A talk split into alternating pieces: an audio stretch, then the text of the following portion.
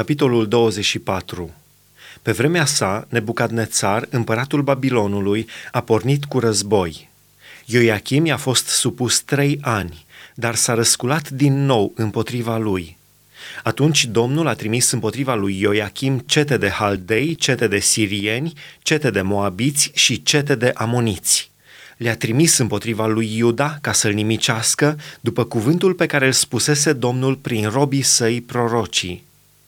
Lucrul acesta s-a întâmplat numai după porunca Domnului, care voia să lepede pe Iuda dinaintea lui, din pricina tuturor păcatelor săvârșite de Manase și din pricina sângelui nevinovat pe care îl vărsase Manase și de care umpluse Ierusalimul.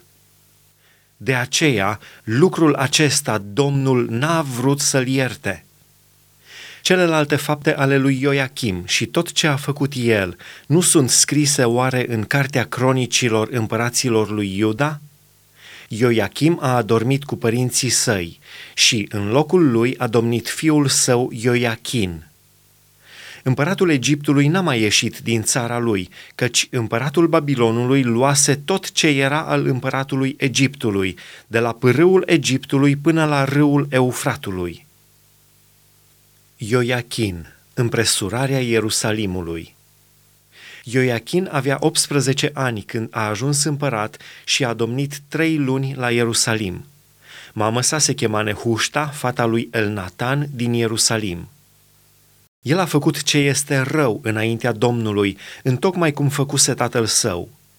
În vremea aceea, slujitorii lui Nebucadnețar, împăratul Babilonului, s-au suit împotriva Ierusalimului și cetatea a fost împresurată.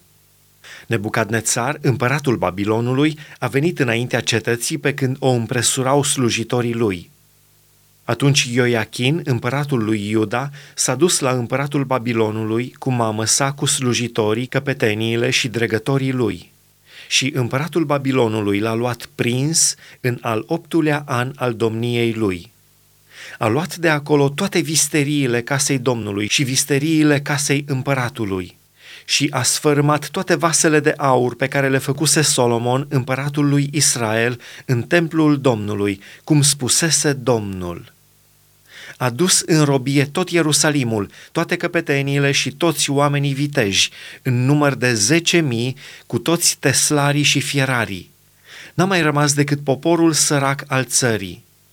A strămutat pe Ioiachin la Babilon și a dus robi din Ierusalim la Babilon pe mama împăratului, pe nevestele împăratului și pe dregătorii lui și pe mai marii țării, pe toți războinicii în număr de șapte mii și pe teslari și fierari în număr de o mie, toți numai oameni viteji și buni pentru război.